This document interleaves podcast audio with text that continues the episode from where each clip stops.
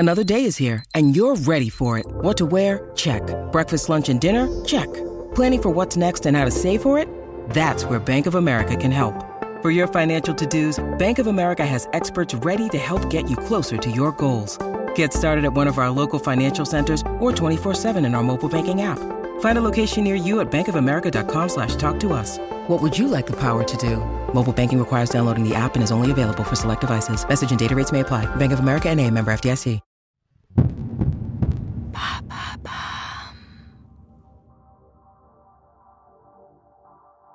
Bonjour à tous, je suis Alice Vachet, je vous souhaite la bienvenue dans L'Empreinte. Nous allons essayer de comprendre ensemble comment les marques d'aujourd'hui s'engagent ou non pour notre planète. Chaque semaine, je reçois donc des start-upers, des P D G de grands groupes ou encore des directeurs de la R S E qui m'expliquent comment leur entreprise s'engage pour porter une révolution de l'impact sur notre planète.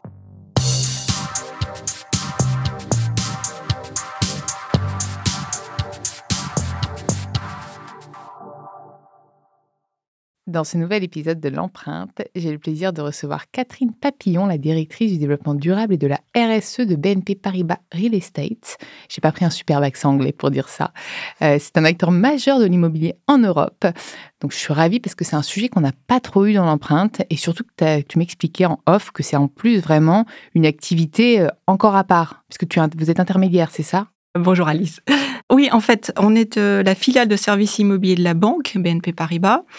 Et on a six métiers complémentaires. Et on a l'habitude de dire que nos six métiers couvrent l'ensemble du cycle de vie d'un bien immobilier. C'est C'est-à-dire qu'on est promoteur, ouais. C'est-à-dire qu'on conçoit des immeubles de bureaux ou de logements. On est agent immobilier, on commercialise des logements, des immeubles de bureaux, des entrepôts logistiques, des locaux d'activité, des commerces, des hôtels, et cetera. On a une activité d'expertise immobilière, c'est-à-dire qui donne la valeur d'un bien immobilier ou d'un portefeuille d'actifs immobiliers. On a une activité de conseil en stratégie immobilière pour les, les grandes entreprises. Une activité de property management, c'est-à-dire qu'on gère des immeubles, des services d'immeubles de bureaux pour des clients propriétaires d'immeubles de bureaux. Et puis, on a une activité d'investment management, c'est-à-dire qu'on gère et on crée pour compte de tiers des portefeuilles et des fonds immobiliers. Et j'imagine qu'avec les, la conjoncture actuelle, vos métiers ont dû évoluer. Oui, oui, nos métiers sont en pleine transformation, comme d'ailleurs beaucoup de secteurs économiques. On est confronté à trois grandes transformations. La première transformation, c'est la transformation démographique, puisqu'on est aujourd'hui sept milliards d'humains sur Terre. En deux mille cinquante, on sera dix milliards. Deux tiers habiteront en ville. Moi qui pensais qu'on faisait plus d'enfants. En fait, on vit plus longtemps, c'est ça. Hein. Voilà, comme tu le dis, on est quatre générations qui coexistent. C'est la première fois de l'humanité que quatre... Qui géné- tentent de coexister. Qui je tentent je... de coexister, mais qui, qui sont là. Il faut que ces humains puissent euh, habiter, travailler, euh, se déplacer, consommer. Il y a quand même une extrême concentration euh, en ville. En ville. Deux tiers, soixante-dix pour cent de la population sera urbaine en deux mille cinquante. Donc c'est, villes, c'est, un, c'est un des mots du siècle. En plus, beaucoup de, de jeunes ne peuvent pas se loger. Et comment vous faites ? Alors, comment on fait ? Ben, face à ce premier défi démographique, eh bien, on doit imaginer, nous, euh, des immeubles de bureaux, ou en tout cas, on doit faire en sorte que les immeubles qu'on construit ou qu'on gère prennent en compte cette croissance, donc puissent se transformer dans le temps, pour ne pas être obsolètes. C'est-à-dire... Un... Par exemple, construire un immeuble de bureau qui pourrait être habitable après, c'est ça ? Bah, c'est de se dire, oui, en effet, aujourd'hui, je construis un immeuble de bureau. Eh bien, j'essaye de le, de le concevoir pour demain, pour être, être réversible, pour peut-être devenir autre chose qu'un immeuble de bureau, peut-être un immeuble de logement, euh, du co-living. Parce qu'avant, en fait, un immeuble de bureau restait un immeuble de... Ah, voilà. L'enfer. Et c'est pour ça qu'il y a plein d'immeubles vides. Bah, il y a des immeubles vides parce qu'ils ne, ne répondent pas. Plus aux normes. aux normes ou aux attentes euh, des entreprises ou des, des, des, des personnes qui veulent y exercer leurs activités ou y habiter. Mais qu'est-ce qu'on peut en faire aujourd'hui de ces immeubles-là ? Alors, on peut bien, les transformer, les réhabiliter. C'est quelque chose que vous faites, vous, par exemple ? On commence à faire de, de, des réhabilitations, en effet, euh, d'immeubles de bureaux. Et, et, et tout le travail va être de se dire comment je fais en sorte que ce que je conçois aujourd'hui, ça puisse demain s'adapter, être réversible et répondre à, aux besoins de demain, y compris ceux qu'on ne connaît pas, parce qu'un immeuble de bureau, c'est au moins cinquante ans. Mais surtout qu'avec le télétravail, on est beaucoup moins au bureau. On est moins au bureau, mais pour autant, on a besoin de se retrouver. On a besoin ça, de... Tu l'as remarqué, de... ça. Ah oui, c'est clair. On a besoin de, de, de retrouver ses collègues, de travailler ensemble. Les modes de travail changent. Les plus jeunes générations, vous ne les mettez pas dans un bureau fermé comme avant. Donc, c'est du travail d'équipe, c'est du travail ensemble. Donc, ce qu'il faut, c'est que les, les immeubles de bureaux proposent ces espaces et donne envie aux salariés de venir travailler pour se trouver euh, sur un mot de projet, sur, euh, sur euh, un projet particulier, se rencontrer, échanger. Mmh. Euh, et donc les bureaux, on a l'habitude de dire, c'est pas moins de bureaux, c'est mieux de bureaux. C'est-à-dire c'est des espaces de bureaux, mais qui ne sont plus des bureaux euh, comme on avait l'habitude. C'est des grands espaces plutôt de... Des, de des co- grands espaces, mais aussi des espaces où on peut faire du, de, la, de la co-création, où on peut se réunir de manière informelle. Mais l'informel, finalement, quand on est dans un bureau, c'est aussi des échanges et donc du travail, de l'échange d'informations mmh. et de la, de la création ensemble. Donc, il faut, il faut, il faut créer ça pour, pour donner envie de, de venir au bureau. Donc, les entreprises doivent se réinventer. Et, et j'imagine qu'il y a de... Enfin, on le voit, hein, il y a des nouvelles réglementations, donc aussi dans la construction. Et quand vous repensez ces espaces de travail, il y a l'éco-conception, j'imagine, que Alors, vous prenez en compte. Il y, y a le côté démographique dont je te parlais. Ouais. Après, il y a... Je vais revenir sur mes transformations. Ouais. Il y a une deuxième transformation qui est digitale. On voit bien que le digital, aujourd'hui, est partout. Et il bouge la donne pour nous, acteurs de l'immobilier. Il peut être au service des, du bâtiment. Il va permettre, euh, en partageant des données, de savoir... Euh, qu'il fait peut-être trop chaud à tel endroit, donc le, c'est pas très confortable, ou qu'il y a peut-être une panne quelque part et on va vite réparer, ou ça permet de partager des services, des salles de réunion en temps réel. Donc on va mettre le numérique au service de la ville. Et puis il y a une troisième transformation, qui est la transformation environnementale. Ouais, c'est celle-là dont euh, je te parlais, et ouais. Celle-ci, elle est, elle est importante, puisque notre secteur de, de l'immobilier et de la construction est quand même un... responsable de vingt-sept pour cent en France des émissions de gaz à effet de serre. Il faut agir au moment de la conception, donc ça va être en choisissant des matériaux euh, qui sont biosourcés, par exemple, ou en faisant appel à, à de l'économie circulaire, c'est-à-dire qu'on va euh, réemployer certains matériaux, certains, certains équipements, on va, les, on va en transformer certains, donc on va éviter de pio- piocher dans les ressources naturelles. Il y a aussi, euh, au moment de l'exploitation, faire en sorte euh, de, de réduire les consommations énergétiques. On parlait tout à l'heure de, de, de bâtiments qui se transforment. Un bon moyen de, de, d'éviter euh, que des bâtiments soient obsolètes, c'est de prévoir leur, leur futur, ce qui puisse être réversible, euh, qu'il y ait également des équipements qui soient utilisés sur une plus grande longueur. On peut très bien, ce qu'on appelle la chronotopie, un auditorium dans un immeuble de bureau, il va peut-être servir trois heures par jour. Et puis c'est tout. On peut imaginer qu'ils servent euh, le soir pour euh, une association du quartier ou pour une autre entreprise à côté. Idem sur le restaurant d'entreprise, on peut le faire euh, fonctionner le soir peut-être ou, euh, ou le week-end, les parkings idem, on peut, on peut mutualiser. Donc ce fonctionnement euh, partagé permet aussi de réduire, euh, de réduire notre empreinte environnementale. De réduire le gaspillage et puis la perte de ressources. Mais j'ai aussi une question, comment vous arrivez à mesurer l'empreinte euh, d'un bâtiment par exemple ? Parce que le but c'est de l'optimiser, donc pour l'optimiser il faut quantifier. Comment est-ce que vous faites ça ? vous, vous, avez des, vous êtes accompagné par des agences ? Alors, il y a des réglementations qui font oui, qu'on doit, qu'on doit oui. voilà, mesurer typiquement, et en France, il y a le décret tertiaire, on doit mesurer euh, les consommations énergétiques d'un bâtiment tertiaire de, de plus de mille cinq cents mètres euh, carrés, et puis proposer un plan d'action pour euh, réduire cette consommation et reporter sur les efforts euh, faits. Il y a la réglementation qui arrive, la réglementation environnementale deux mille vingt, qui, qui aussi va un peu plus loin que, le, que l'énergie, va aussi sur les émissions carbone. Donc, on, on, il faut mesurer. Il y a des objectifs qui sont fixés, il faut mesurer. De toute façon, et... ça va être demandé, c'est demandé aux entreprises. Donc, oui, tout à fait. Donc, en fait, euh, il y a des mesures qui se font et on essaie de, de bah, par les matériaux, par la manière d'utiliser les bâtiments, par les équipements, euh, par la, l'économie circulaire, on fait en sorte de, d'optimiser cette empreinte environnementale. Mmh. Toi, aujourd'hui, c'est quoi tes, tes principaux obstacles ?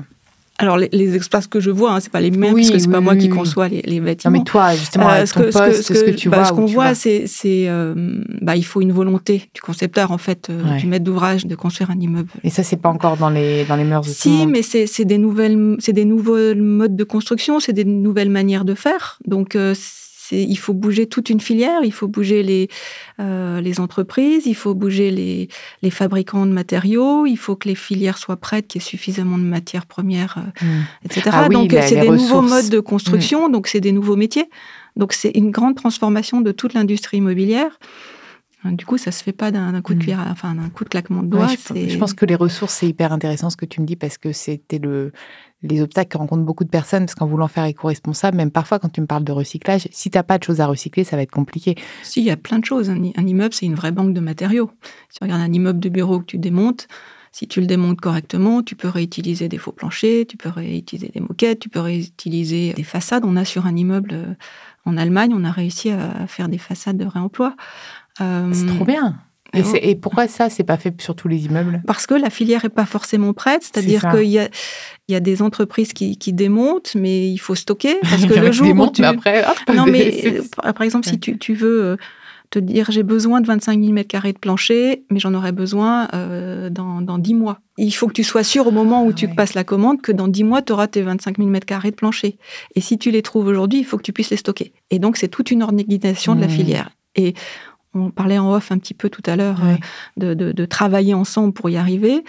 Je voudrais citer une initiative qui a été montée dans l'immobilier qui s'appelle le booster du réemploi, où on s'est mis plusieurs maîtres d'ouvrage autour de la table pour partir de la demande des maîtres d'ouvrage de matériaux, pour essayer de booster cette filière de réemploi de matériaux. Et l'idée, c'est...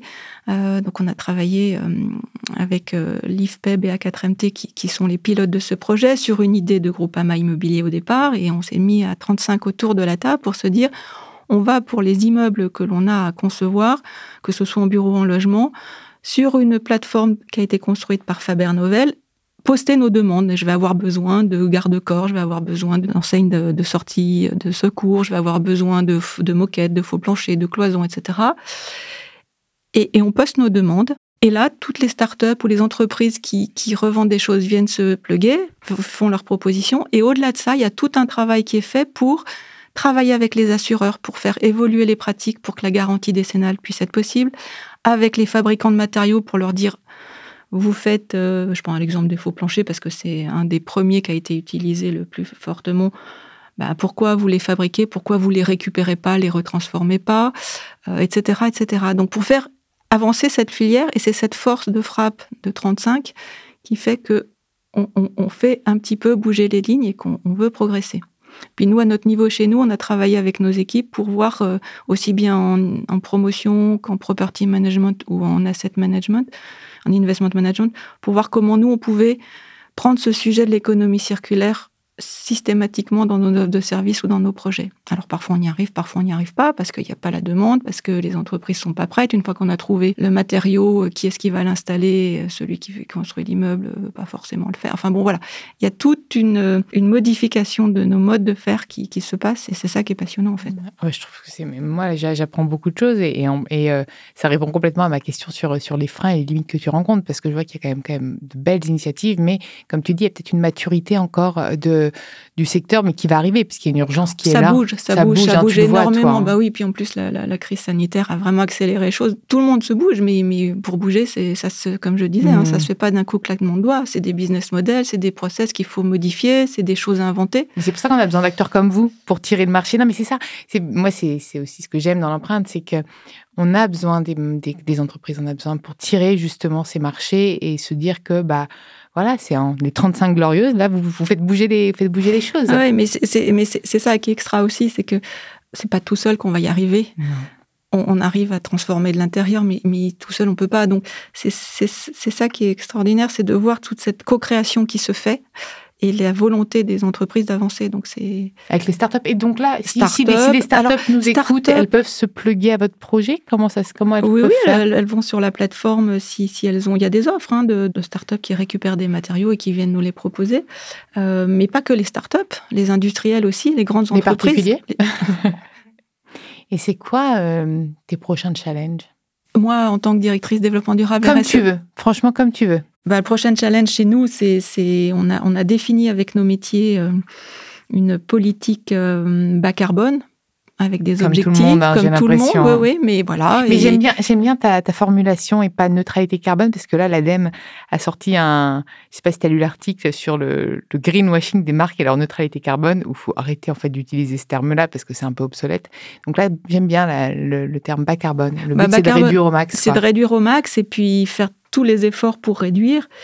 Et puis, bah, pour avoir cette neutralité, le, le, vraiment le résiduel, mais vraiment, une, une fois qu'on a fait tous les efforts, c'est de, de compenser euh, en créant des puits carbone ou en, en reforestant, euh, enfin replantant ou, ou participant à des projets qui, qui permettent de, de capter le carbone. Et c'est lesquels, toi, qui ont le plus de sens pour vous ? Parce que j'imagine que quand, quand c'est comme ça, sur la compensation, on a toujours des...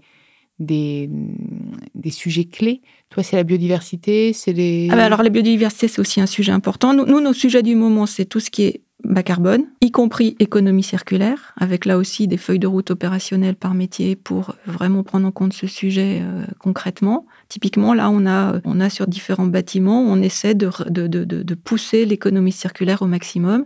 Et on a fait un petit démonstrateur, parce qu'on aime bien mettre en œuvre un, un démonstrateur. On l'a fait pour la biodiversité sur notre siège, ou là, sur le bas carbone, où on fait un, un espace euh, qui est euh, com- complètement euh, conçu avec euh, du réemploi, du biosourcé, du circuit court, ou du... Pour qu'on appelle le upcyclé. En fait. Upcycler, c'est-à-dire transformer, c'est-à-dire réparer ou transformer.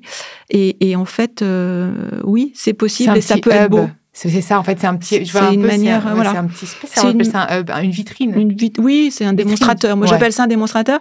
C'est une manière de montrer que faire de l'économie circulaire du réemploi, c'est pas forcément des palettes en bois, mais ça peut être aussi joli que... Je t'inviterai chez moi, tu verras, c'est très joli. Non, donc, et, donc, et tu me disais la biodiversité, du coup c'est ah un bah, La biodiversité, sujet, ouais. c'est un de nos, nos sujets aussi euh, qu'on a, qu'on a embarqué euh, de manière très structurée depuis deux mille dix-huit. deux mille seize, où on a gagné un projet, dans le cadre de l'appel à projet de la ville de Paris, Réinventer Paris, où on avait une, une ferme urbaine et des potagers sur le toit de l'immeuble. Et on s'est dit, mais c'est super, mais l'immeuble va sortir dans trois, quatre ans, mmh. cinq ans même, enfin pas tout de suite. Qu'est-ce que, Concrètement, comment, qu'est-ce qu'on fait ouais, Comment ça, ça marche ouais. Et on, on a proposé en fait de faire euh, un démonstrateur de ferme urbaine sur le, siège de, le toit de notre siège, qui avait six cent quarante mètres carrés, qui était une une terrasse qui ne vivait pas forcément, parce qu'il y avait la salle du conseil devant, donc les collaborateurs n'osaient pas y aller. Et on s'est dit, on va faire un démonstrateur. Et donc, on a, en deux mille dix-huit, on a installé cette ferme urbaine avec trois objectifs. Un démonstrateur, à la fois pour nos clients, mais aussi pour nos équipes, de la manière de concevoir, installer, gérer une ferme urbaine sur un immeuble existant, sans que ça coûte énormément et sans faire de gros travaux. Deuxième objectif, c'était d'en faire un laboratoire, puisqu'on a des bacs expérimentaux, dix-huit bacs expérimentaux, où euh, il y a différentes hauteurs de, de bacs, différents types de substrats, différents moyens d'arrosage, toujours les mêmes plantes, et on mesure, voir ce qui est le plus rentable en fonction de l'arrosage, de la hauteur, du substrat, et cetera, et cetera. Et le troisième objectif, c'était d'en faire un lieu à la fois de détente, de convivialité et de sensibilisation pour nos collaborateurs, parce qu'on sait que la, la, la biodiversité, il y a plein d'études qui montrent que ça génère du bien-être, ça apaise, ça, ça a un impact sur, le, sur la, la productivité, sur la sensation de bien-être, et ça crée des liens. Donc, on a prévu vingt-six potagers verticaux qui sont euh, attribués à des collaborateurs volontaires. Il y a ce qu'on appelle un community farmer qui vient l'entretenir, parce qu'il faut que ce soit toujours... On est sur notre lieu de travail, donc on ne peut pas forcément... Euh, aller entretenir quand on a des rendez-vous. Donc, que ce soit toujours entretenu, mais on peut y aller pour aider euh, à planter, à, à récolter et voir comment ça pousse, à quel moment on mange quoi. Et, et puis, il y a de temps en temps des ateliers. Et ça crée vraiment du lien et de la détente. Est-ce que tu, aurais, tu aimerais ajouter quelque chose ou transmettre un message, ou les deux, en général?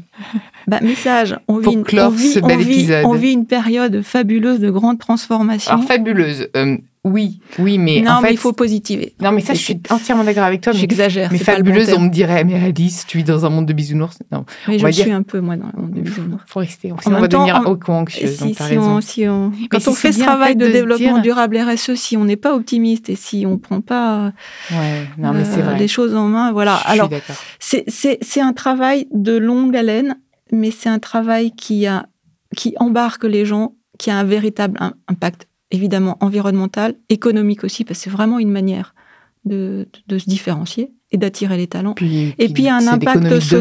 Demain, vrai, et, oui, oui, il y a un vrai impact social. Et, et de pouvoir travailler sur ces trois sujets, d'en faire son métier et de, d'aider l'entreprise à le faire, c'est, c'est fabuleux. Donc, c'est l'affaire de tous. On peut tous, à notre échelle, faire un petit bout. Euh, et c'est collectivement qu'on arrivera à... à le relever, ce challenge, défi environnemental et social. Voilà. La force du collectif. Oui, la force du collectif. Merci beaucoup. Merci pour Merci cet épisode. Toi, j'ai appris plein de trucs. Merci à vous d'avoir écouté cet épisode. Vous pouvez retrouver tous les épisodes sur toutes les plateformes de podcast, ainsi que chaque semaine sur the good point f r. N'hésitez pas à liker, partager et commenter le podcast. À très vite.